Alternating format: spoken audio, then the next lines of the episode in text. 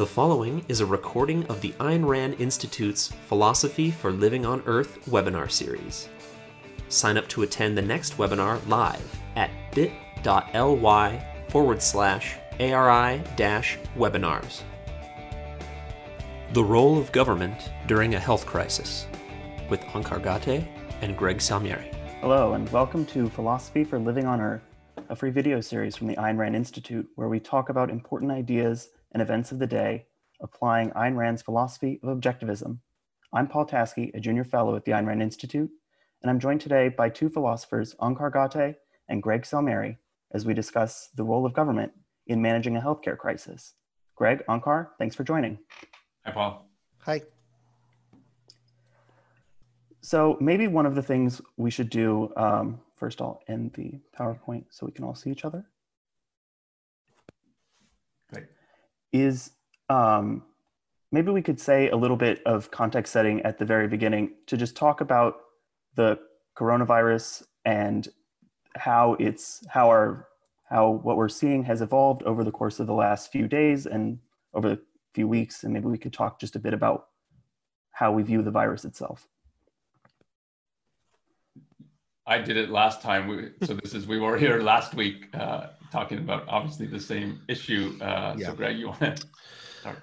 Yeah. Well, the first, it's a really serious uh, virus, and it's a serious uh, health health concern. I have um, a lot of friends and family in in medicine, and they are absolutely seeing this. Um, not only ER uh, doctors in New York who I know who are overloaded with cases, but uh, my wife's a radiologist. She's you know, in the other room doing diagnoses mostly uh, from patients in New Jersey. And these are coming up, uh, you know, chest scans, and you can see the virus there. Uh, a friend who's a, a doctor in Pittsburgh has several cases of it that he's overseeing. And they're bad. It's not just, even apart from the issue of the, the spread rate, this is not just another flu. It's much more deadly. Its onset is uh, it goes from stable to much worse very quickly. And um, all the doctors who've encountered it that I know are very concerned about it when they have patients with it. It's a big deal. And it's a big deal uh, in another respect now because of its contagion. It's especially contagious because there's not immunity to it in the population as there is with flus, with other colds, with other things we have. So the fact that everybody is basically susceptible to it means one that everybody's at risk but also that it can get to more people quickly. If only half the people were susceptible to it then only half the people would be pathways by which it would be able to reach still further people. But since everybody is it's able to move really quickly and that's why we're seeing these kinds of exponential uh, growth curves.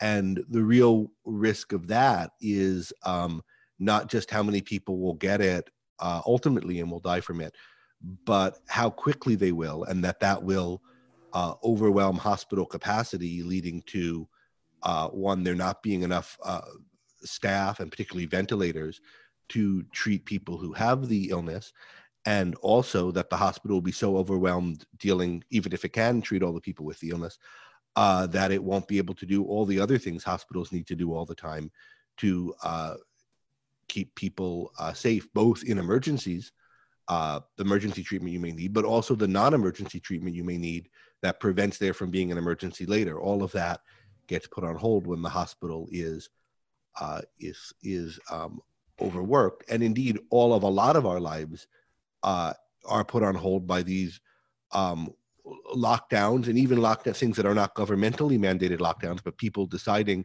uh, often prudently, that they need to not be at work, they need to close down certain um, businesses and and whatever um, all of those businesses produce things that maybe aren't urgently needed uh, but are needed to live and be happy over time. And um, it's you know i think really radically impacting all of our lives. And as far as i can tell will be doing so for quite some time into the future. So it's a real uh, problem and it should not be minimized.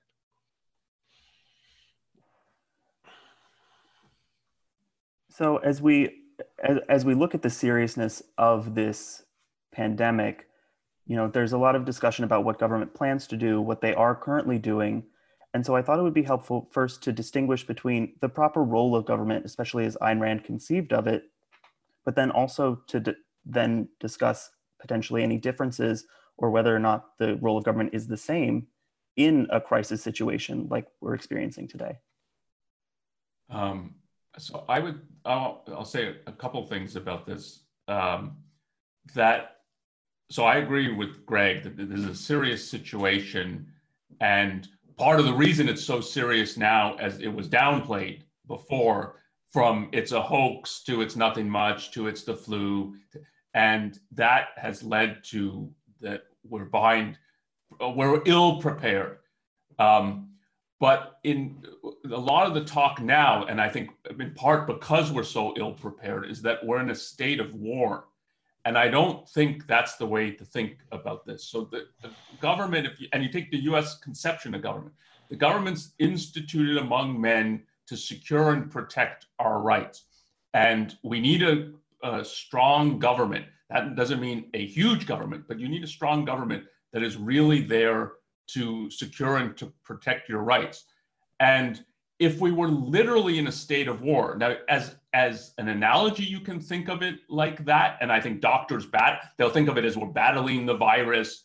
Uh, it's a race to develop a vaccine. So you can think of it like that. But it's not. We don't literally have a virus that's trying to kill us. Um, it's not like an enemy. It's not, and and that matters a lot. That that that's not what we're facing. And even if we, and we, I'm sure we will talk about this, of how to think of infectious disease and the fact that people can be carrying it and pass it on to others, how to think about that. But there, are, again, if it's your fellow citizens coming back from countries or have now contracted it, or it's other people in the country, they're not trying to kill you. Um, so in thinking, so there's not in a time, in a real time of war, if you're facing an enemy that is trying to deprive you of your rights, eliminate your government, and take your freedoms away. What the government response has to be in that context. So, what the government response would be to the Japanese when in World War II, and it, and I think that it was right to think the Japanese would have wanted to conquer us and take our freedom away. That's one kind of, and that's not what we're in now. And so I find that when it's put it like we need to be on a war footing, so it I find that kind of talk, when taken literally about how the government should be thinking about this, dangerous, um, because you're in a existential threat when it's you're facing a foreign power that is trying to deprive you of your government, uh, and it's going to replace your government. Um, so in this context, it's it's what we're dealing with is a, a serious health uh, crisis that I think, given what the government response has been, or the lack of the response has been, we're now, you can think of it, we're in a state of emergency, and it's real that the healthcare system is being overwhelmed, um, and that it's it's part, it's not like a funding crisis or something like that. It's there, and I was hearing about hospitals just this morning in in California thinking of shutting down because they're running because uh, they, have had to focus on this. They're not doing the other things. There's no revenue coming in. They can't afford to buy the supplies, pay the people, and so on. And we're talking about like whole hospitals are disabled. if not, something's not done, we're going to shut down. So, so this is we're in a this is quite a predicament. But how to think about it is, I don't think you think of it as an issue of we're at war, um, and and therefore the government can do X, Y, and Z. But we are in an emergency and that has real implications for how to think about what the government's response would be. I'll just say one other thing. One of the frightening things I find about this whole um, crisis is there is such a thing as biological attacks. This isn't one, and there's no evidence that this was engineered and that, and that this is an attack. But there is such a possibility, and this indicates that we're so woefully unprepared for that. And that should, if we're thinking longer term about this kind of issue, that should be a major issue. That if it, uh, uh, I haven't, can't figure out why the army hasn't been brought in in various ways earlier in regard to this. And it, it indicates that it, we're not very prepared if this were a biological attack. And that is longer term, that is frightening too, I find. Onkar, when you talk about the army being brought in, could you make clearer what, what role you envision for it? Well, just on the whole medical. Now they're starting to have medical ships and so on, but it's like stockpiles of ventilators, of masks, and so on. Don't we have this for a biological attack? And couldn't you make use of that in this case when it's not a biological attack, but it's a pandemic that, and we're behind in preparing for it? So, like, and it's a real question. Like, don't we have this? And when you talk to some of the experts in the field, they thought, well, we thought we have it, so we can't figure out if they're not being released or we really don't have these things. And that level of uncertainty at, at in terms of government reaction, I find frightening. Yeah, so we should talk about this government's particular reaction. I want to say a little bit about the general issue of what's government's role in general, and then how does it relate to a pandemic. Uh, there's a lot of talk. You see these articles um, that always want to take uh, Ayn Rand as a, a, punching bag and a symbol of a as a certain straw man, where there shouldn't be a government and everything the government do does is wrong, etc. On her view and on mine, government has an essential role to play in life.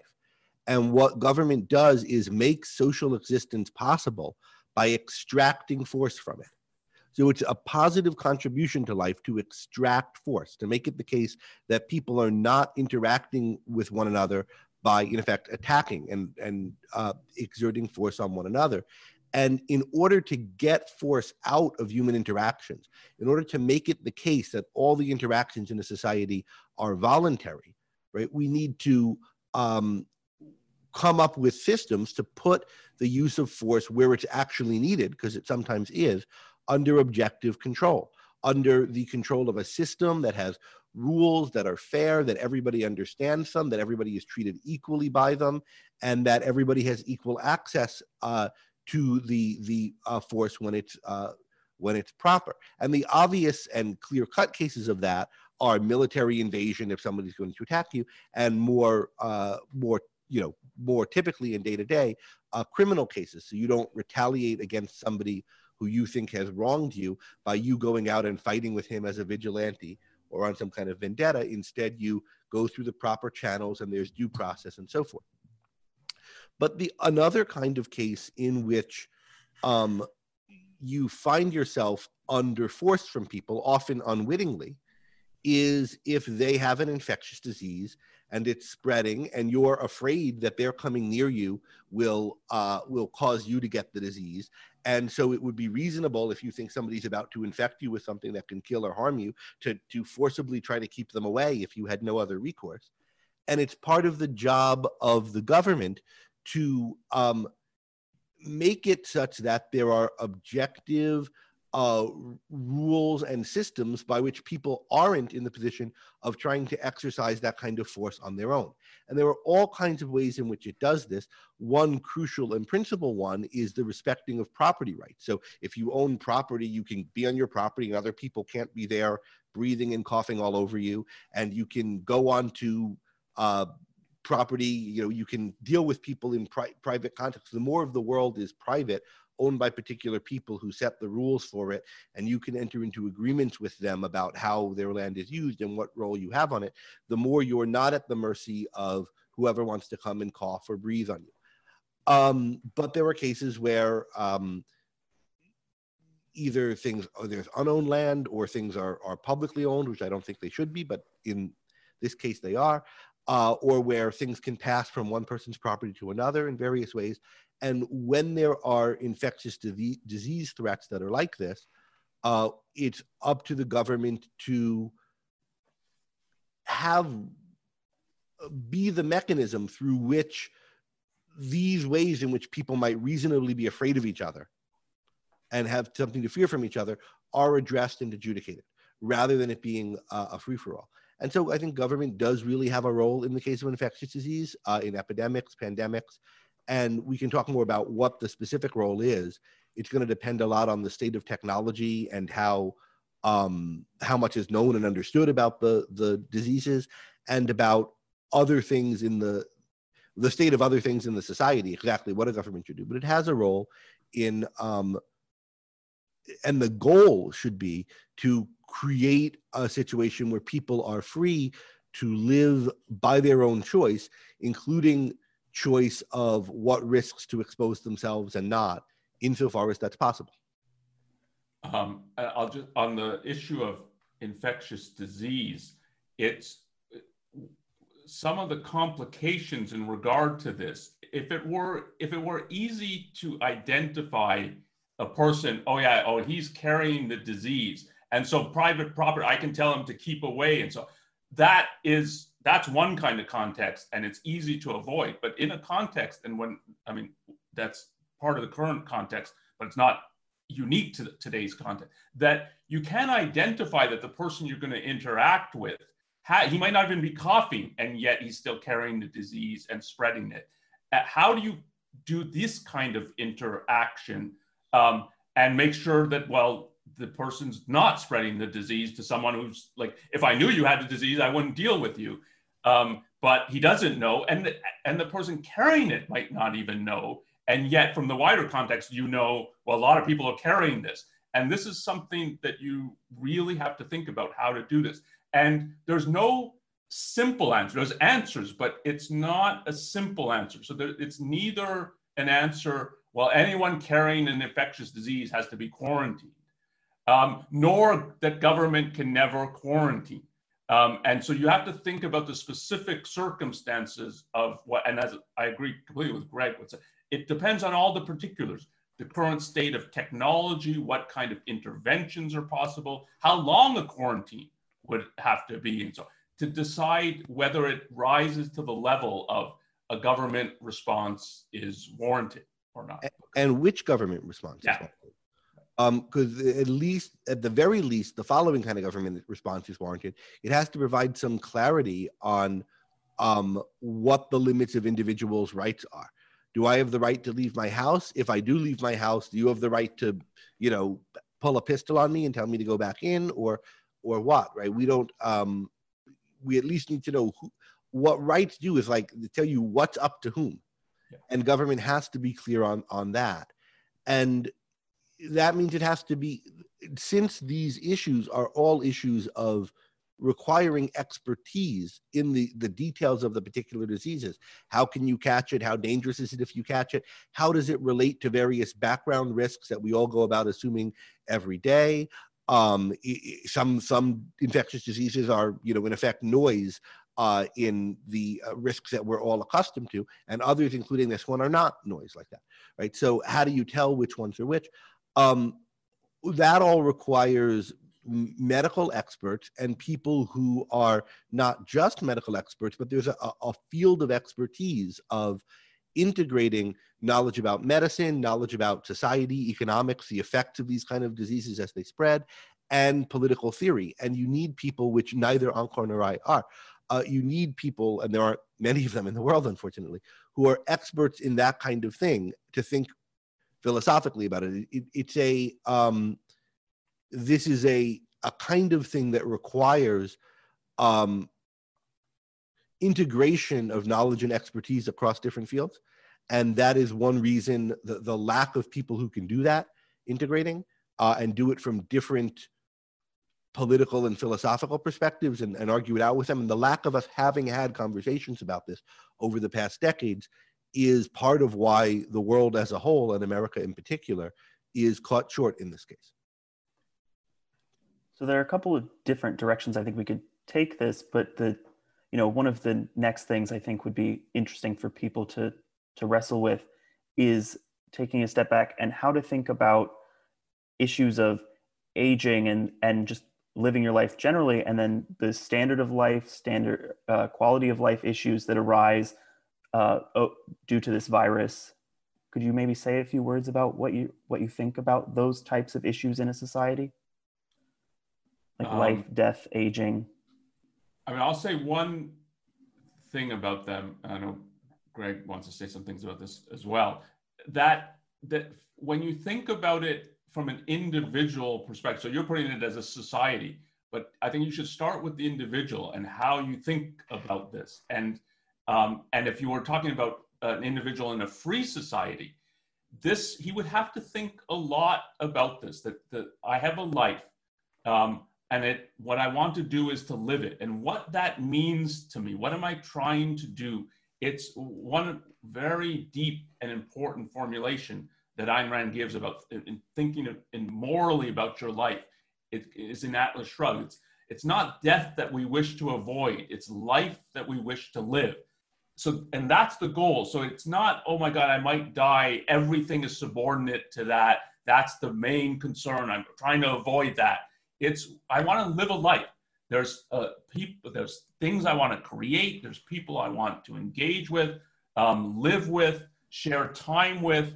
And I, it's a, uh, it's a, I mean, it's sometimes put as it's a project of this is what I'm creating through the years that I have to me. And you have to think about that as um, what is the role of physical health in this? And I, it plays a huge role. It's hard to really pursue and enjoy your life if you don't have physical health, which is why people really value it. But it's one of a constellation of values that make up their life. And you have to think what, how much time I'm spending on this, how much money I'm spending on this, how I'm preparing for my old age, what kind of old age I want, and what kind I would think it's possible to me that if it's that you have a real history of Alzheimer's, you might, and I, I mean, I know people do it's you front load activities more because, and I'm going to spend my money now. I'm not going to save so much for retirement because I'm, I'm expecting not to be able to enjoy my life in retirement or it's going to be cut short. And so, and you really have to think about these things and plan your life and plan, including thinking of how you spend your money. Like for, for me, for instance, there's the, the idea, and I've, I mean, I've seen this now as I'm getting older, um, and, and you have parents and friends of parents and so on. The idea that like I'm going to spend all my money for three more months in life when it's life in a hospital bed with tubes in me and so on, that has no interest to me. Um, and I, I mean, I know many old people that has. And in a free society, you would have to think about all these issues, take responsibility for them, and pay for them. And the more that the healthcare system is collectivized, which means it's run by the government, and the government is making this kind of decision for each and every individual and is trying to, well, we can talk about how it tries to make that kind of decision, but that it's taking that responsibility for your own life and the power and control you have over your own life. Um, that's a major issue. And whether you're in a state of crisis now and the healthcare system's being overwhelmed, the idea that that power is taken away from you should be um, a major concern. And if it's you want to live in freedom, you want to have this kind of control and responsibility over your own life and planning it there was an article that came out a few years ago. Uh, people can probably find it online by Rahm Emanuel, who is one of the physicians, I think he's a physician, that was involved in the uh, planning of Obamacare. He was an advisor to, to Obama, or the ACA, as it's properly called. Uh, and it was not a political, at least not overtly a political article. It was, although it was widely perceived, and I think properly perceived as having political undertones, but it was about his own personal medical decisions. And he was talking about why he doesn't want any medical interventions uh, past the very minimal ones after he's 75. His view is if once I'm 75, you know, I mean, if I get a fever, I'll take Tylenol. If I have pain, I'll take painkillers. But I'm not going to do anything further to try to extend my life. Uh, I don't think it's worth it. Um, I think the odds that I'll end up, you know, if I do that, 85 but unable to do anything for myself and in a miserable state or higher. And i just this is my personal choice i'm making for me and my family. Now the reason why this thing got a lot of pushback politically and i think should have is because this is a guy who is uh, defending and pushing for further and further socialization of medicine in america and you know you're thinking there's the idea of death panels if people get old on socialized medicine which there are although it's it's um seen as right wing and crazy to say it, right? But there are the equivalents of that. Uh, and this was seen as a trial balloon for we should just let old people die. Um, but if you take it not as that, and you take it as like this is the guy's personal preference, it's a, a pretty reasonable thing. And in a state of political freedom, right? Different people would be thinking because we don't have freedom in medical care. We have socialized medicine in America for everybody over 65 and mostly half socialized for the rest of us. But in a state of political freedom, right, people would make these kinds of decisions. What kind of healthcare do I want when I'm older? What kind don't I? How eh, eh, and they would factor into it how much it costs and what else they could do in their life with that money. And you might choose a less expensive insurance policy when you're younger that would um, not cover you if you're over 75 for certain things or whatever, or a more expensive one because you have very different preferences from Rahm Emanuel in countries where medicine is more socialized, I was talking to friends uh, who are from the Netherlands just yesterday. Uh, people are um, more and more forced into uh, those kind of decisions. That is, they're forced into the kind of preferences that Emanuel has, where they don't do much for you when you're older and they let you die. Um, some people might prefer that, but that ought to be the kind of thing that's up to you. And if you imagine a free medical care system, not free that it's all paid for, but free in that you're free to make your own medical decisions, including about how to finance them over your life. You would um, think about there, there'd be less issues of rationing of care when people are older. There'd be more, particularly this, we have a disease that's affecting elderly people. A lot of them would have decided they wouldn't want to be on ventilators if they're over 75 uh, to begin with. Now, that's not to say that you know what we should do about the situation now, and it's not to say that it's not a tragedy and a horror when tons of people are being infected with a disease quickly that could kill them or land them on ventilators. And it doesn't help us get out of the ventilator shortage now. But it does give some, help us understand some of the causes that lead to these kind of systems and lead to them being so difficult to deal with. Uh, people are asking, what should we do about this now? And I think um, that uh, part of what we have to do is acknowledge that we're in a crisis now and then think about why we're there. But then what can you do about it? Well, you need more actual medical expertise and expertise about things like how quickly can a ventilator be produced and um, shipped from one place to another and is it likely that the peak need in ventilators at different in different cities is going to happen at the same time or will it be possible to move them around you really need subject matter expertise to decide on that um, as to the issues of social distancing, staying at home, um, staying at home, we, will have to get to that in a minute. People are, are telling me, I see on the chat, that I was mistaken in saying it was Rahm Emanuel. It was uh, Ezekiel Emanuel, I guess, his brother uh, or a relative of his who wrote this piece. But anyway, it's an interesting piece. Something like why I don't want to live past 75. You could look it up on, online. Um, I want to say a couple things about what we should be doing now, and particularly what we as citizens should be demanding from the government. And I think the two crucial things are the testing. So the testing has been a fiasco, but as far as I can figure out, but one of the issues is we don't have the data. It's not presented by the government. What is the actual state of testing now? So how many tests can they do? What are the criteria for who is being tested? Uh, and why? Why are, it, it, are they doing it in this kind of way? I've read a number of articles that the experts feel like they're flying blind. And I feel like we're flying blind, that we don't have this data. And you can't make any rational decisions without the actual data. And there's a lot of models floating around about what the death rates will be, what the loads on the hospitals will be. So, how much will they be overwhelmed for what period of time? And I've looked at some of the models and what is going into the assumptions. And so many of the numbers depend on what are the total amount of cases, even if they know the cases that are in the hospital, so the serious cases, what are the total amount of cases, even let's say in New York State, some real estimate of total number of cases the percent that require hospitalization, the percent of those that go and need ICU, and the percent of those that need ventilators. And we don't have the data, but you would also know what percent has, hasn't been exposed to it, what percent has and is over it. And so there might be herd immunity. And there's not this data. And it's as citizens, we should want this data. And it should be, it's the obligation of the government to say what it's doing, including we don't have the data because testing is still a total mess. But you would want the experts to have this data and not just the particular experts the government's consulting, but the others who might have a different view, who might think you know, the data indicates something else. And, so, and that they can weigh in in this argument in the conversation. If you don't have the data, you can't make rational decisions. So I still think it's sort of looked at as well, we missed the boat on testing. We didn't do what South Korea or Taiwan did, which is testing early on.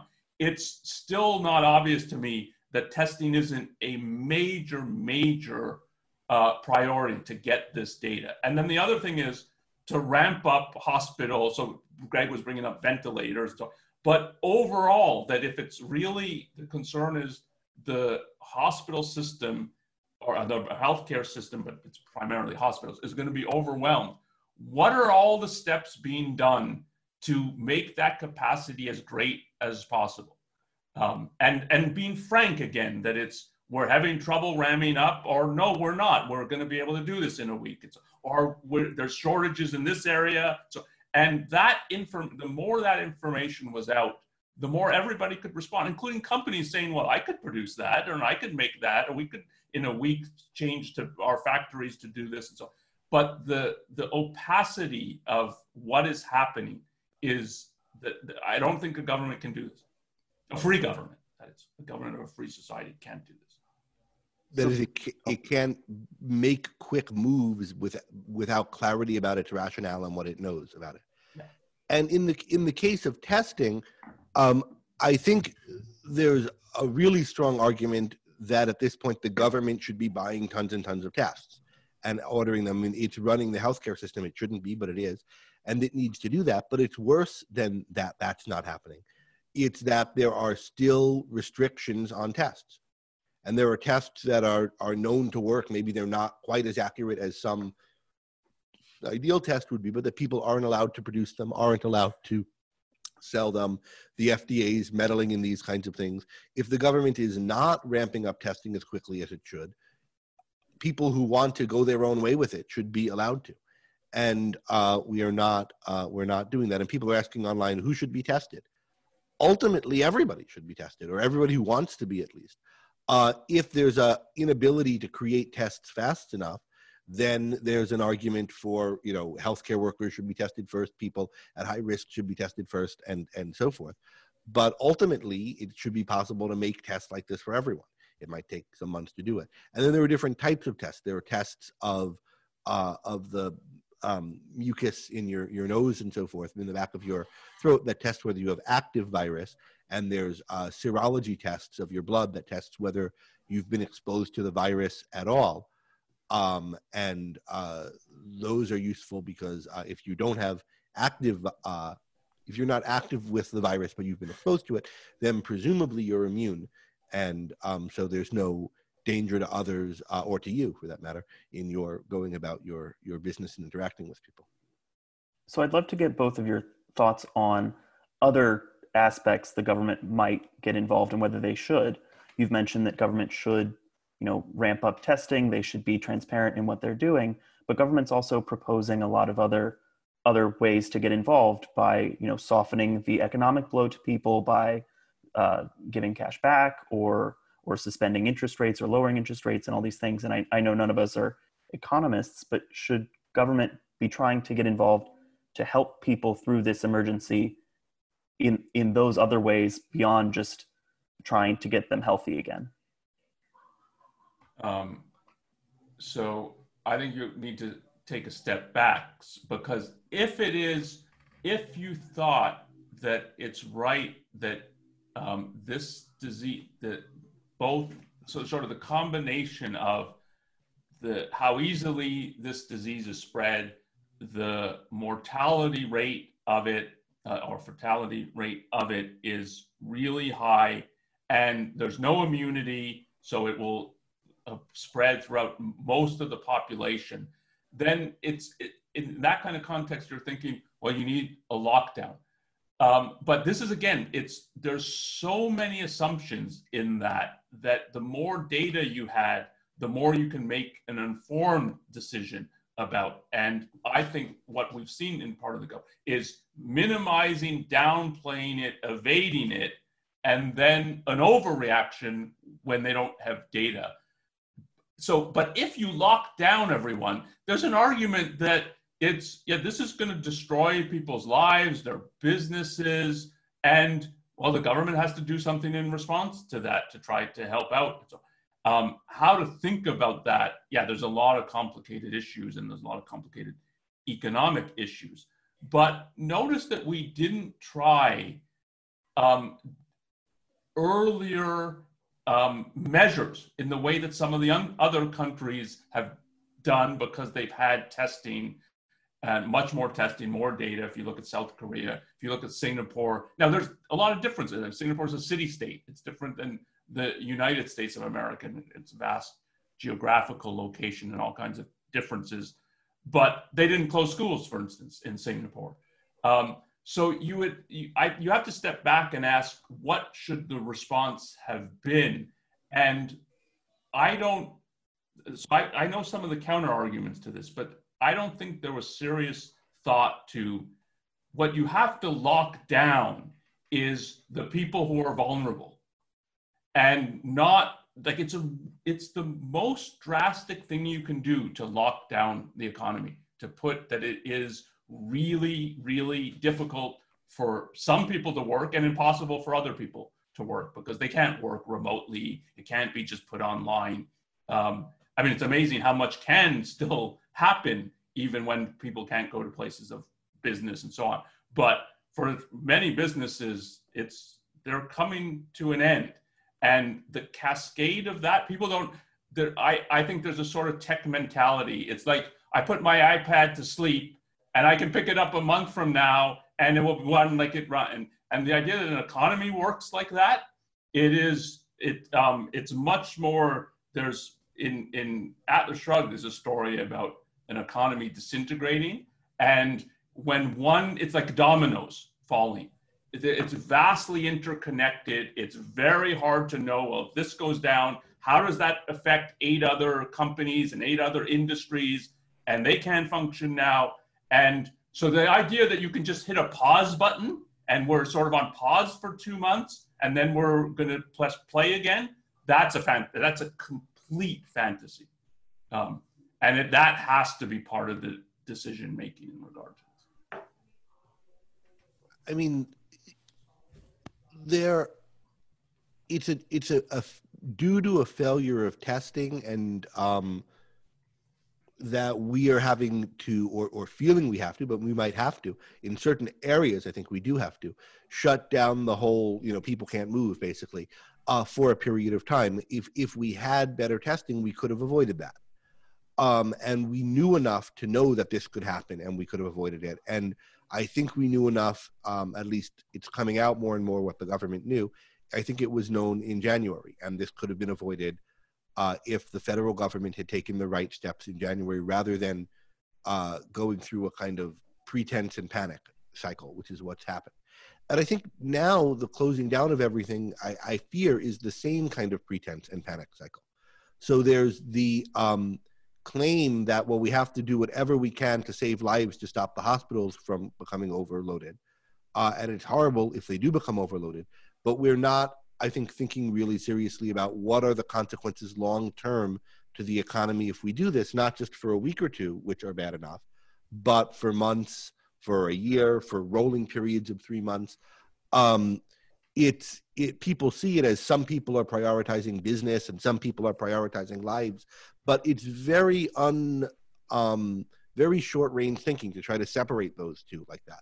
We don't know what the effects on lives long term will be of uh, closing down these businesses. And it, it's um, if they can't start again the the mental health effects of people who can't get out all the different um, uh, affects long range of if we plunge ourselves into a depression or something worse than a depression, if we create uh, political instability by doing this, which could well happen. These are things that can really, even if you're just measuring by life's lost, particularly life years lost, that could well be worse than the worst estimates of the lives lost from this pandemic, which are uh, in America about 2 million, which is horrifying. Uh, it's about doubling the death toll, a little less than that, uh, from a given year. Um, but if you think of it as um, what were the effects on longevity of the what are the effects of that specifically on longevity and the effects on longevity of the Great Depression, And then if you think about the political effects of the Great Depression, which included the giving rise to totalitarian, totalitarian governments rising up and getting more power all over the world, um, the rise of communism for half centuries. And if you think about the kind of cascades there, it, it's really horrible. Does that mean we shouldn't be uh, closing down any place? Um, I think for short periods, some cities might need to be. Um, but it really has to be about uh, clarity about what we're shutting down for with what end. Not we're shutting down for two weeks and then we'll see. What will we see in two weeks? Uh, are we going to, is it that we're testing as much as we can over the course of the two weeks? And this is what we know, and these are the kind of criteria we're going to have after the two weeks, and everybody can know that and think about it? Is it we're closing down for two weeks to formulate a plan? Uh, because it'll take two weeks to formulate a plan, uh, but we don't want the, the we want the curve to be as flat as possible during the planning. That's less good, but at least that's something. But if you look at these press conferences that we're getting with Trump, um, and I think it's similar with the Cuomo ones we're getting in New York, it's very clear they don't have much of a plan and don't know what they're doing, and they don't know what they're waiting for. And that is bad and frightening. And um, the government is in a way not doing enough now. What they're not doing enough is figuring out, uh, crafting a policy that has an exit strategy from this. And so they're doing certain things a lot, keeping everybody pressured down, which I think would be happening anyway in a lot of places. Um, but what we need is a course out of this. And presumably, the course out of this involves massive ramping up of testing and contact tracing and trying to replicate the the South Korean model insofar as possible for us to do belatedly. That's you know a very non-expert opinion, but from the newspapers and from the epidemiologists I spoke I've spoken to, uh, seems to be what uh, what we need to do. And um, what that means is you know you you test people aggressively. When you find someone who has it, you find all the people they've been in close contact with recently, and then you test them. And um, we're not really doing that. Um, that is what enabled South Korea to proceed uh, quickly and get this under control without shutting down even schools. And uh, I think that uh, we need to see how we can get to where we can do something as close to that as possible. And it might be different in different areas of the country. It might be too late for that in New York, but uh, you know, fine in you know uh, uh, um, Atlanta or something. So you know, we just have to see th- there's a lot there in in the answers you both just gave. Um, I, I want to kind of abstract away from some of those particulars and just ask a broader question about government is going to make certain choices. Should they ever be in the position to weigh the lives of some of their citizens against others? Um, I think it, that only arises in a state of war, which is one of the reasons and one of the many reasons that I don't like the um, the comparison to that we're an actual state of war. In a state, I mean, a state of war, it's a horrible state to be in. It's the if one of, if not the most momentous decision a government makes that we're going to war. And in that context, when you think of what happens I mean, think of in World War II, the invasion of some of the Japanese islands or uh, landing troops in on continental Europe. The first ones you're sending in, you know, the casualty rate for that is going to be enormous. And for other people who you're sending on different missions and so on, it is you're you're playing with life and death, and that is what a government is doing in actual warfare. And it has to do that. It has to make these kinds of decisions for the army. It's part of if you have a volunteer army, it's part of what you sign. You know you sign up for, and you know that this is how decisions are being made. And they have real and I mean, I think harrowing decisions to make in regard to this kind of issue when you're actually at war. But when it's um, when it, it this is a domestic situation, no, I do not think there is. It's not the government's prerogative to be thinking about the citizens and its we weigh their lives, these people, we weigh the lives of old people more important than young people, or young people more important than old people. Not in a free society. It happens. Um, what, what I mean, we refer to the present as a mixed economy, and in a mixed economy, this kind of decision making happens all the time. But it's it's who are it's who are we sacrificing to whom? Social Security basically is it bleeds young people of today to give money to old people in the hope that when these young people get old, there's going to be young people to bleed to give money to them. It's presented as an investment, but that's not what it is. And it's why you get then a whole block of old people who trying to protect their social security and view young people that they're at odds with each other. And it, so you can, there is this all kinds of conflict in a mixed economy where the government is making in effect. It might not say it is, but it's making this kind of decision about old people count more than young people, or young people count more than old people, or the unemployed count more than the employed. But a real government that takes seriously the Declaration of Independence, or real proper government that thinks we're here to protect the rights of every citizen. It's every citizen as an individual. And in that sense, it can't weigh that one is more important than the other. We're here to protect everyone's rights equally. And in that context, there's no issue about oh, I, well, we've got to balance competing things. No, what we're trying to do is secure everybody's rights. but part of what's necessary for that is the government being active about these things. So it's not just that it doesn't violate people's rights or it doesn't make these decisions.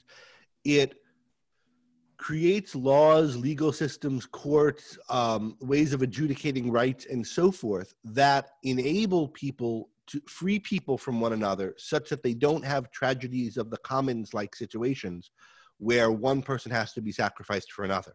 For people to take responsibility for their own lives and to be able to make their own decisions about what to do in times of crisis and so forth. Um, people need to be able to separate themselves from one another and, and have their decisions impact their lives and not others to the greatest extent possible. And that's not something that happens automatically unless the government interferes with it. It's something that requires good governance to, to make happen. And when we have failures of that kind of government, either because we have governments doing the wrong thing or not doing some of the right things that they need to be doing, we end up in um, in these kinds of uh, situations of crisis. Some of them can't be avoided because nobody knew enough until the first time it happened. This one probably could have been avoided, but um, now we're in it, uh, so we have to deal with it. And then part of again what makes it so uh, worse in this situation is we're having this in the crisis of a socialized uh, healthcare systems all around the world. Now there are going to need to be these kind of decisions. There's one ventilator and three people who need it or, or 30 people who need it in some cases and there's going to be triaging. And um, someone's going to have to make those decisions. It's going to fall on doctors to make it uh, and i know doctors are now thinking about how they're going to do that and maybe they can get committees in the hospital so it doesn't all fall on the shoulder of the one physician and so forth but it's a it, we're in a, a horrible time when this is going to happen what we want to avoid is having a triage mentality run the whole country and run our whole lives.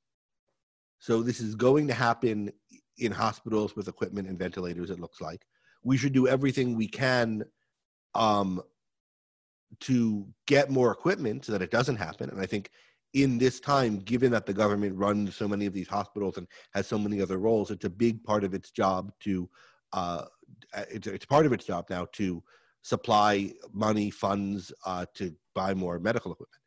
Um, but uh, the um, but the uh, and we should try insofar as we can do it without triaging the rest of our lives, so to speak, to flatten curves so that we don't have the hospital systems overrun. But we want to avoid a situation where the triaging, the need to triage and the triaging mentality metastasizes from the couple of uh, metastasizes from having to triage medical care to having to triage everybody's ability to grow, get an education, have a future. And um, I think there's insufficient attention being shown to that uh, when people dismiss um, the long-term risks to everybody's lives and well-being of continuing in a lockdown. So I think we really need uh, what we ought to be putting pressure on political leaders for is a plan to get out of lockdown mode, a plan to get on with life. Not life exactly as though nothing happened, that can't be, but something where people can be returning to work. And not a crazy, unrealistic Trump decides it's Easter and we all go back to work and everything's back normal at Easter no matter what. Um, the problem with that isn't that he wants a plan to get back to work, that he doesn't want a plan. He just wants to, uh, you know, um, an edict and hope everything will come to the best. We want actual plans that have to do with this is what we're doing to, to build more hospitals. This is how the testing is going to run. It'll work differently in New York than in California, than in Wyoming, and so forth. And we should be, you know, asking for clarity on that from leadership. And that's what we have not gotten. And um, I think once we have that, that kind of clarity, which a uh, clarity about who can do what and why, and why this is what we all need to protect our rights from the government. Once we have as close to that as is possible from this government, then people will be able to, uh, as individuals, as businesses, figure out ways to function for the duration of this, figure out plans, because you can't make any kind of long term plan now. And some of that inability to long term plan is just inherent in the nature of a disease that we don't know how it's going to go. But a lot of it is due to uncertainty that we don't know what policy, what principles our governments are acting on. So maybe we can talk a little bit about the healthcare system and how decisions should be made in an individualistic society. What factors should be made by doctors, nurses, other professionals, and then how those decisions that should be made are changed or altered in a mixed system like we have today. How, are, how does government intervention change the, that calculus? Well, are you thinking specifically with respect to healthcare? Specifically with healthcare, yes. So, in a, a free society, healthcare would be private, like any other good. It would be, you know, regular doctor's visits and so forth would be presumably funded by, you'd pay for them like you pay for other normal goods, not by insurance. Maybe, you know, you'd buy packages from a certain doctor or hospital. There'd be the whole range of funding models for your regular healthcare that there are for all the other things you buy. Um, but not insurance. Insurance is something that's specifically um, a financial instrument for dealing with unexpected large costs, right? Um, and then there would, of course, be health insurance, uh, which base, essentially health insurance is illegal in America today, uh, as of Obamacare.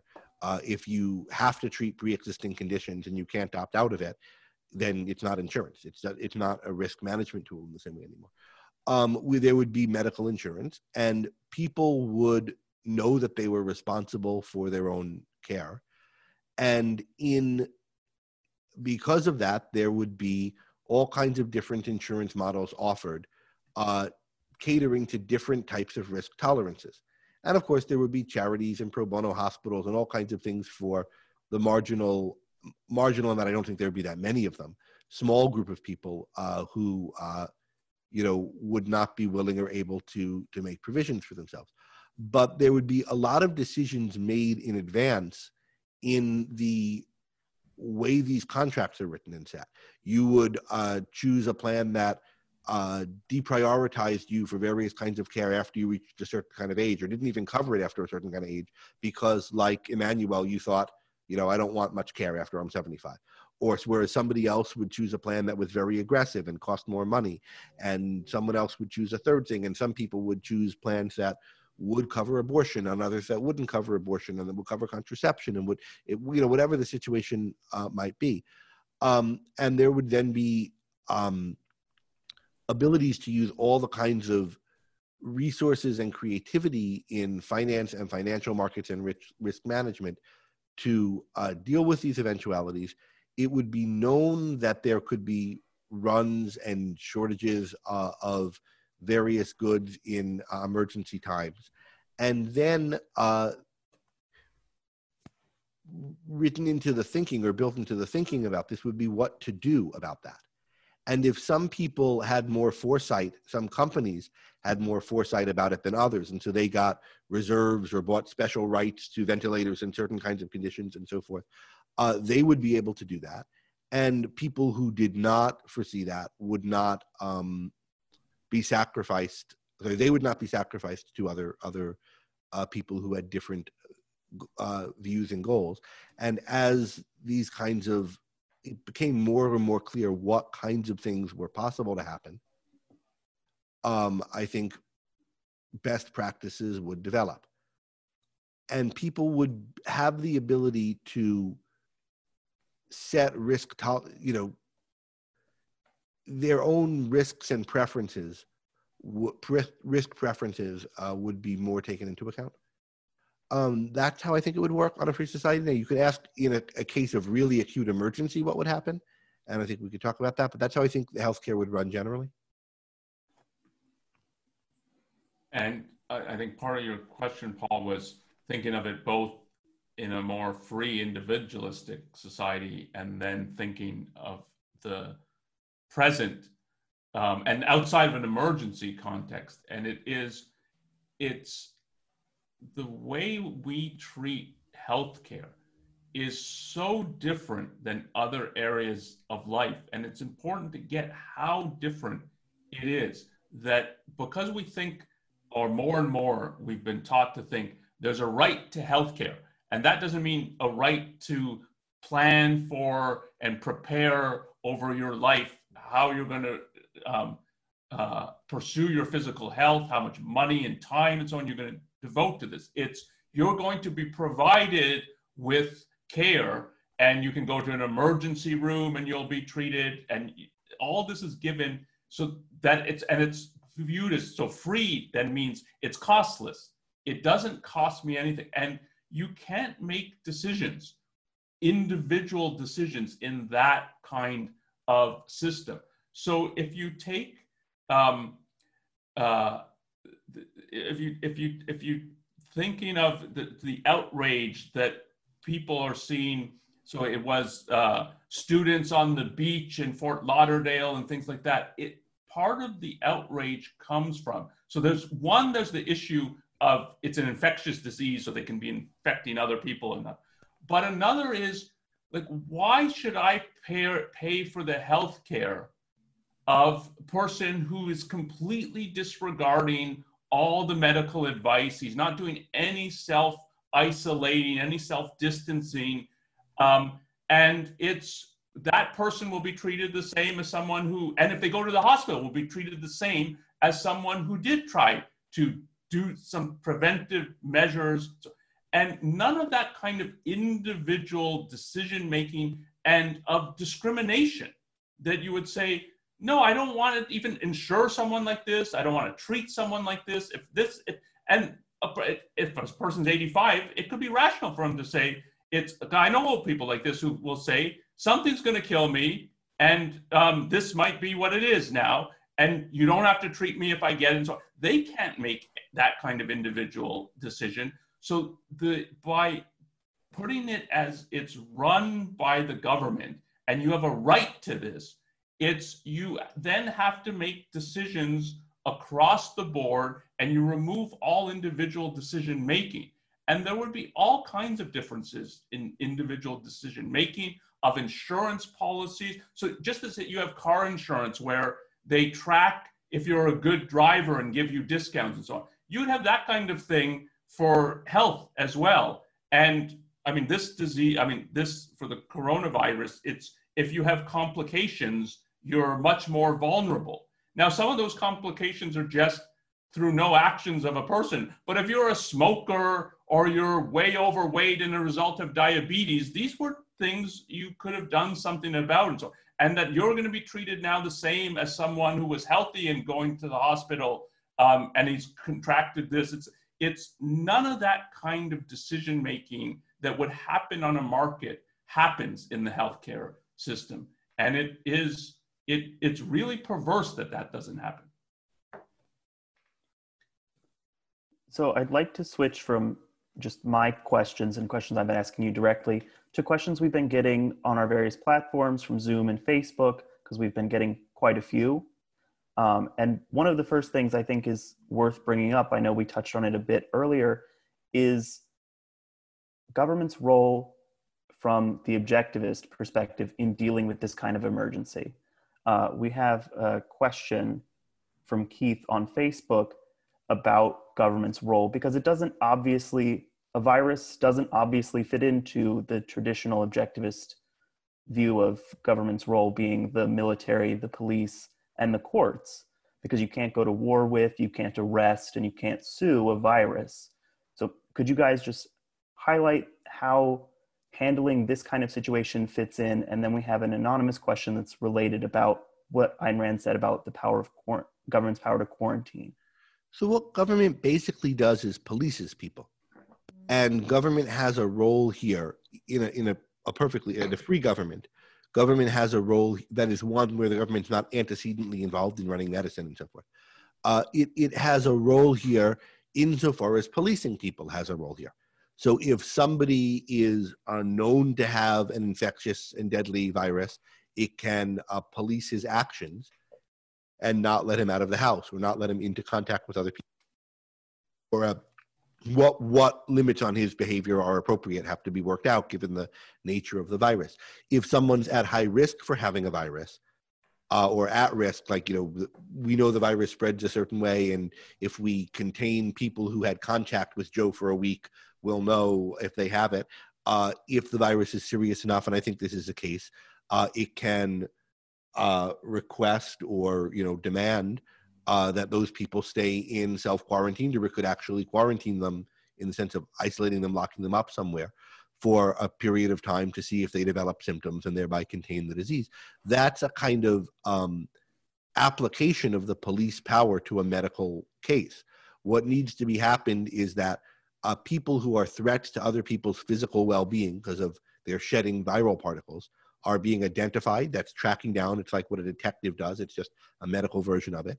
And then they need to be held in place. Their movements need to be controlled in order to keep other people safe from them. In this case, from what they're non-voluntarily doing if they don't even know they have the virus. Let's say. So I think that's you know broadly an application of the police power. But as it becomes um, complicated enough and so forth, then it becomes a um, you might need a special division, and you might need to be tracking uh, viruses in the population or whatever uh, um, to have a sense of when these kind of things are are called for, and that's something like what the CDC does. Now, insofar as it's a threat of uh, things coming in from foreign countries, um, particularly if they're biological weapons, that's a military purpose, and then there are areas of the government, I think, for example, we need an INS, an Immigration and Naturalization Service. Um, I think those things have to be understood as part of one process. There's understanding of when can someone come and when can they naturalize, and it's not. Um, you have to think about this as a two parts of understanding the same process of people coming and taking residency in the country. But traditionally, quarantine has been um, you know handled as part of screening travelers when they come in particularly if they're immigrants. There's the old ellis island quarantine system that was used in uh, in the period when we had you know essentially open immigration but there were you know people were tested for whether they had you know communicable diseases. Um, and i want to say one thing about the, specifically about the infectious diseases. So there have been in, in this whole episode many people bringing up the flu. And it's sometimes they've been attacked and i think rightly so if it's if they're saying with no reason and no evidence they're not experts this is just like the flu in order to diminish its severity and the reality of what is going on. That so that kind of comparison can be used uh, inappropriately but it is part of the context to think about these kinds of things, and particularly for infectious disease. The flu is you, and it's different than some people bring up the deaths from car accidents and so on. That's not an infectious disease. The flu is, and you infect other people. And we don't think you quarantine everybody who has the flu. And it's true there's a vaccine, but the vaccine isn't anywhere close to 100% people get the flu and if you look like it's not insignificant the hospitalization rate for the flu and even the death rate for the flu So this is an infectious disease that puts people in the hospital and kills some people. And yet we don't think everybody who has the flu has to be quarantined. And this is part of why it this is a it there's a lot that goes into thinking about this issue and what the proper laws would be in regard to this. I think there's some infectious diseases that are below the bar that the government can say you're such a threat that we're quarantining you. And there's some that will rise above that. And this is, I mean, this is potentially is, but, but this I also is the reason I think the data is really important. There's a difference between the government doing things saying, like, this is a new disease and it's unknown, but it seems like it's such and such and so, versus okay, we have enough data now to know, yeah, this is much more contagious than the flu and it's much more deadly. But it then it has to be objective. What is that data that leads to that conclusion? And it says that you this infectious disease is in a different category than the flu. And when that, that data is neither collected nor communicated, so it's not objective to then start quarantining people. So uh, in this case, I think it may be legitimate to do it but you would actually have to present the data of what on what basis this is being done. And it's not true that it's the moment someone has an infectious disease even if it can kill some people that it's okay you can quarantine them. I think it's also the the the overwhelming of the hospital capacity i think is part of what matters in this issue in this case and particularly the pandemic nature of it. So Suppose a vaccine for this is never found, or anyway, is not found for some years. Um, well, then this is just going to become a much worse thing like the flu that's in circulation. That is, everybody will get it eventually. Uh, it will not, it'll become endemic in the human population, and every year it'll come around again. But, and every year when it comes around again, some percentage of people will die from it, maybe 1% who get it. But we won't have this every year because enough people will have it that it won't spread as quickly. And so it'll just be like now part of the things you can get is the flu, which has a 0.1% chance of dying, and this thing, which has a 1 or 0.6 or whatever it is, sense of dying. And that's horrible and awful. And hospitals will have to be more prepared during flu season than they normally would. But it won't be at the scale of what we're experiencing now, which is the thing is spreading really, really quickly and, and so forth. So it's uh, hopefully we'll get a vaccine and that won't happen and it'll just be uh, annihilated from the population and everyone will be safe. But even if we don't, it, if we don't, it'll eventually become part of the new normal that we have this disease and everybody will have to go back to living their lives. And it'll just suck that now there's a disease you can get during the flu season that has a 1% chance of killing you, whereas before there was only one that had a 0.1 chance. And it will be just like, you know, 50 or 100 years ago where there were more diseases like that. And that's life went on and life's normal. What's different about right now is that this thing is in a, in a period of special rapid spread. And the fact that it's in this period of special rapid spread means that it can, um, you know, there's a chance to contain it uh, not to contain it so that it doesn't get all over the place, it seems, but a chance to uh, contain it so that we don't have a, a case where there's hospital systems failure, basically. And um, I think that justifies some extraordinary steps. Um, I think what it mainly justifies is extraordinary steps to get our hospital systems one higher into capacity, two better testing, and three um, to get better decision procedures for how, what we're going to do in case of hospital overflows, including situations like when we, uh, I think decant is the word they use, patients out to other hospitals, and when we how we move around equipment around the country and so forth. Um, but to have preparedness procedures uh, and to have some extraordinary measures, including some mandated flattening the curve measures for delimited periods while we um, while we work out how to deal with this.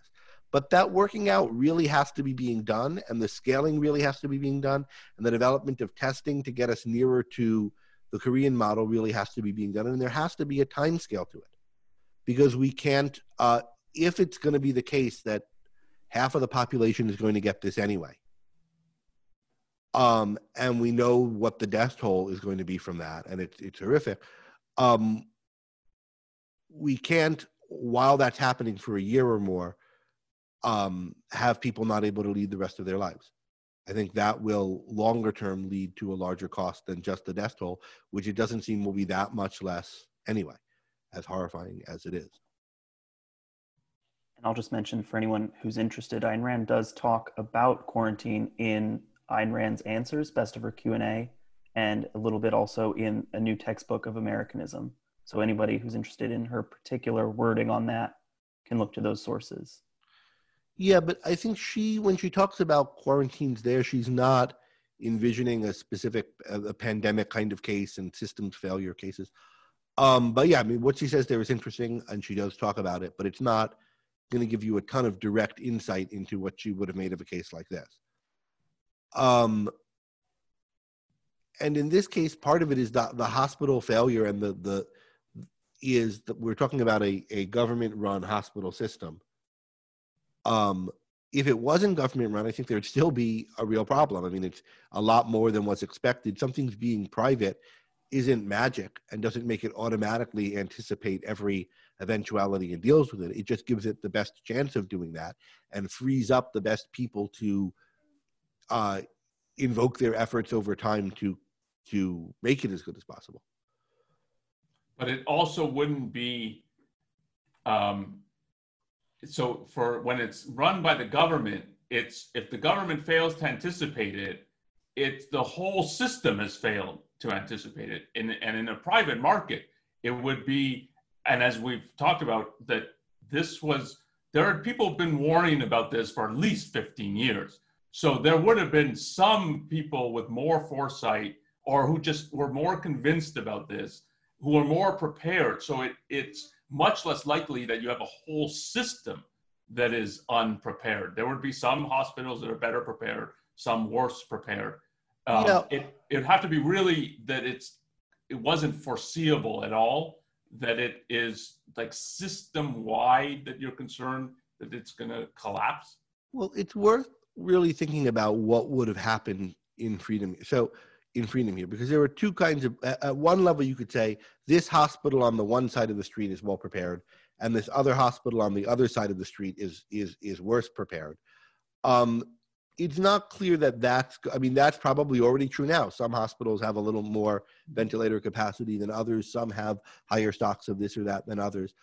Um, but what I, I think the the real role of the market would be would there be people poised to would there be somebody who had a, a large supply of ventilators that um, and they had an investment model where like uh, these are here in case of pandemic and then he's able to sell them at very high cost now but they're able to get out into the world? Or would there have been a situation where certain factories had um, plans for how they would transition to making um, the, the people who who foresaw this, what would they do? Uh, if it was just a couple of hospitals who would have bought more equipment, I don't think that would have been sufficient to deal with a crisis of this magnitude. But it would be insurance companies. Right. It would be insurance companies and it would be various um, industries with mobilization plans in case of this. And that's what I think we're missing. So we have another question from Stephen on Zoom about the government's role in addressing the cause of the disease. So from, from what we know, this seems to originated somewhere in China in some sort of wet market selling wild animals. Does, should government have a role in regulating that to try and prevent this type of pandemic from happening?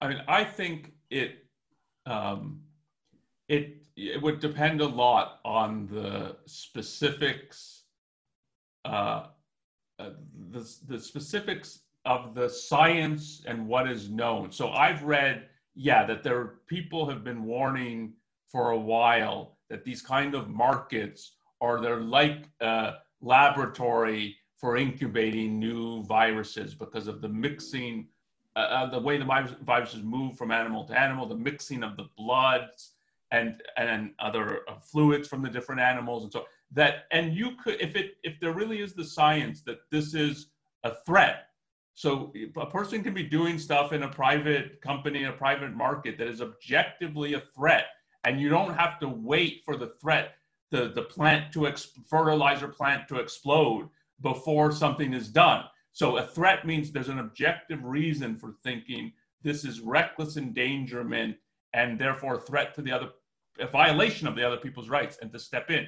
But it would depend a lot on what the actually is known about these food markets and so on of like how much of a threat this is and then yes there would be that if if you're going to have a market like this here are some of the things that you have to do in order for it not to be a threat to i mean in this case it's a breeding ground for a potential pandemic it's a threat uh, it's a massive threat that you're thinking about and so but it, it's part of what it means for a, a government to function objectively is these things have to be shown. It's not like Trump, well, I have a hunch about this and I've got to guess about that. It has to actually be shown that this is a threat. But I think, yeah, if the, the part of why I read, there's at least reason for a government to be investigating and thinking about this and a legislator legislature to be thinking about this about yeah there really is a threat here that has to be addressed by law.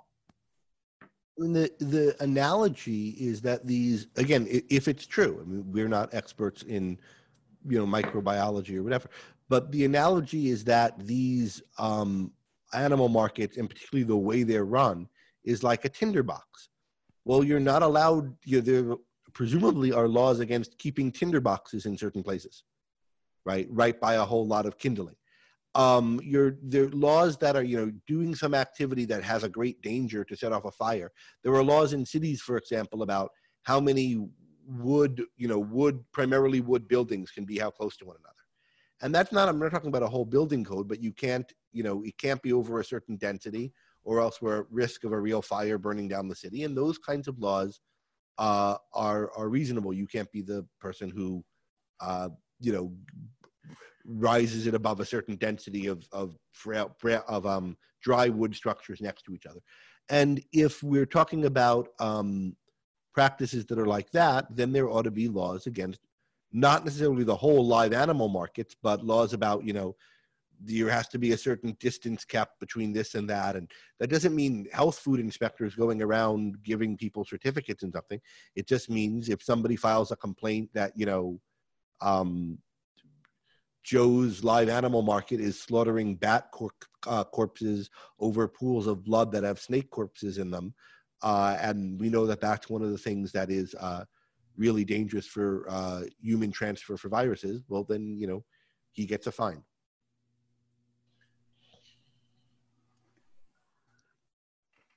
We have another question from Tom on Zoom about people unintentionally infecting another person and whether or not that constitutes the initiation of force against that person.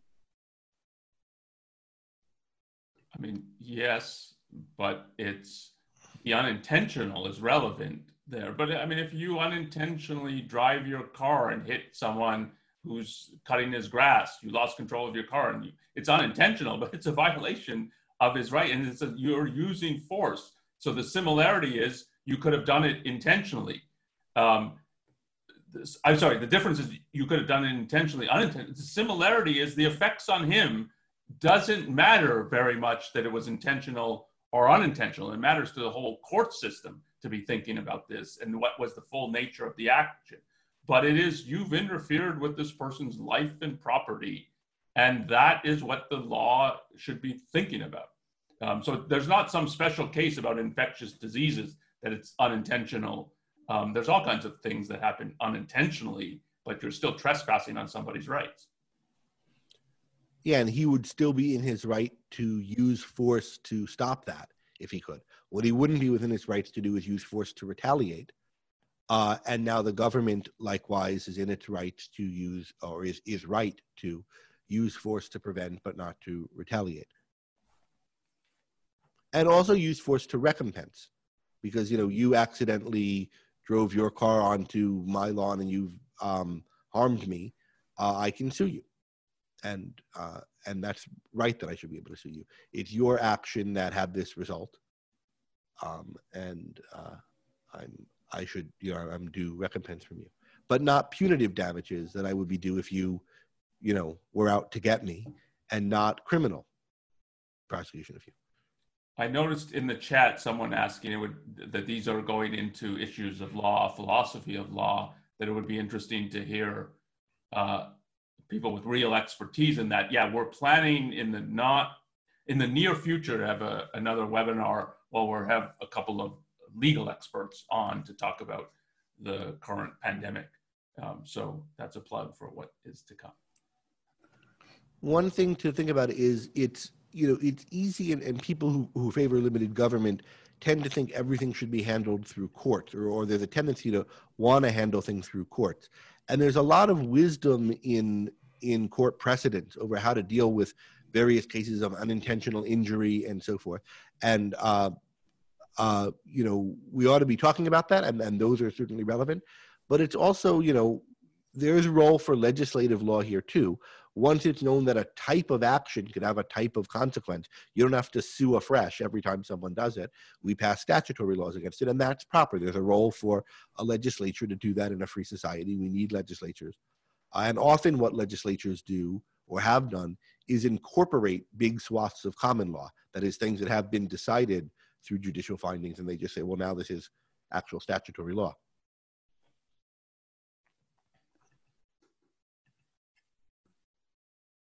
We have another question from Ricardo on Zoom about your thoughts on government shutting down parts of the economy now and in the future. And I'd be curious to know if you have any specific thoughts on on what those things should be for for a disease. Um, so I'm the for this kind of question, I think the first thing to say that's important to say it is it's an extraordinary circumstance to shut down parts of the economy. And it is and, and in this case that we've been talking about it's i think it's as a it's a lack of action that has brought to that that one's even thinking about this. And i don't know if, if you can go back three weeks. There wasn't even it wasn't even on the table. We're going to shut down parts of the economy um, that we won't need to do something like what happened in Wuhan or than what Italy started to do. And it's, and we moved way too quickly, I think, from you can do it voluntarily. So it's voluntarily social distancing and other measures to we're locking down the economy. And one of the intermediary steps is there we have a profile of who's vulnerable to this. And it was they particularly need to do social distancing and everyone who interacts with them has to take really seriously. If you're interacting with a 75 year old maybe reduce your interactions or eliminate it completely. Think of ways that you talk to them on the phone instead of going to visit them uh, at their home or in, in uh, an assisted living facility and things like that. But if then you really thought that okay, it's um, the voluntary measures don't work. To go to coercive measures, the, it's not the last thing that you would do is coercive measures that um, have enormous economic impact. So possibilities here. I mean, when they talked about the UK, that there was the, first the UK seemed like the strategy was uh, we're going to cocoon the more vulnerable, the elderly, the people with who have complicating conditions for if they get uh, the uh, coronavirus, the novel coronavirus. It's you could have locked down them, and when you're thinking about the load on the hospital system, you could, if you thought it had to be coercive, that that would be the first place that I would not. It's we're going to stop um, economic activity. And if you're thinking of it's it's 70 year old plus. Now some of these people work, but locking them in has such a lower um, impact on the economy than telling business every business or whole swaths of businesses that you have to close down. So it, so this is such a drastic measure that to then ask, well, what? Okay, if you do this, it's when you're doing it it's destruction. and there's no good it's it's massive destruction and the idea that the government can pay people the government doesn't have any money the government just takes money from people and gives it to others so there is a real argument that for the the, the kinds of companies that can't do much to mitigate the lockdown that they're particularly they need some kind of bailout and so on. but it's not like what the government's just sitting on this whole stack of things and it and can who is they going to give it to it's by locking down we've destroyed an enormous amount of production and wealth and it's gone like you know there's, there's nothing you can do to get it back so th- this is part of why it's such a drastic issue there yeah so i think yeah there are arguments for the the places that are so affected by this the government has to do something economically. But it's not like we're getting back to zero or those companies are getting back to zero. When the government does this, it it's destroying a massive amount of production. And the outside of war, um, the need to do this, like you can imagine a pandemic that would re- have required this, but I don't think this was the one that required. It also depends on what the exit strategy is. So if it was a week from now, everybody will, if, if the situation was a week from now, everybody will go back to work, and the curve will have been sufficiently flattened from that, that, you know, there will still be deaths and it'll still be a lot bad about this virus, but there won't be the kind of hospital overruns that people were fearing and that we see in, in Italy and so forth. Um, I think there that would be justified probably. But if it's six months from now, three months from now, two months from now, we have no idea how many months from now, and nobody can plan. That's a different story. And um, so, I mean, you really have to think about what are the timescales here. Uh, these kinds of measures, you know, what's it? Emergencies can't last for very long and still be emergencies. If they're very long, they're just the new reality of life. And um, that's that's part of the worry here and the other issue is again this is a result of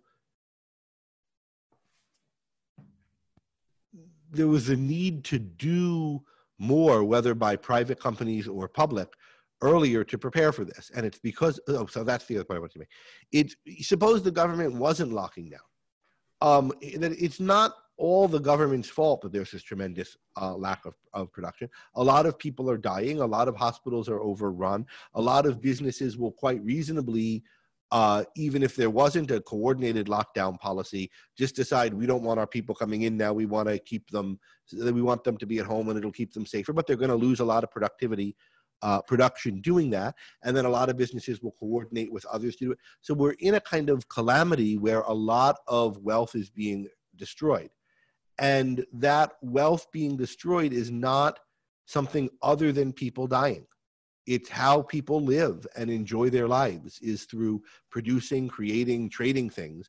And when that's shut down, that's another form of people dying. It's another form of people's lives being constricted. It'll literally kill some people. It will diminish everybody's quality of life. And diminutions of quality of life sustained over time leads to losses of life in, in innumerable different ways.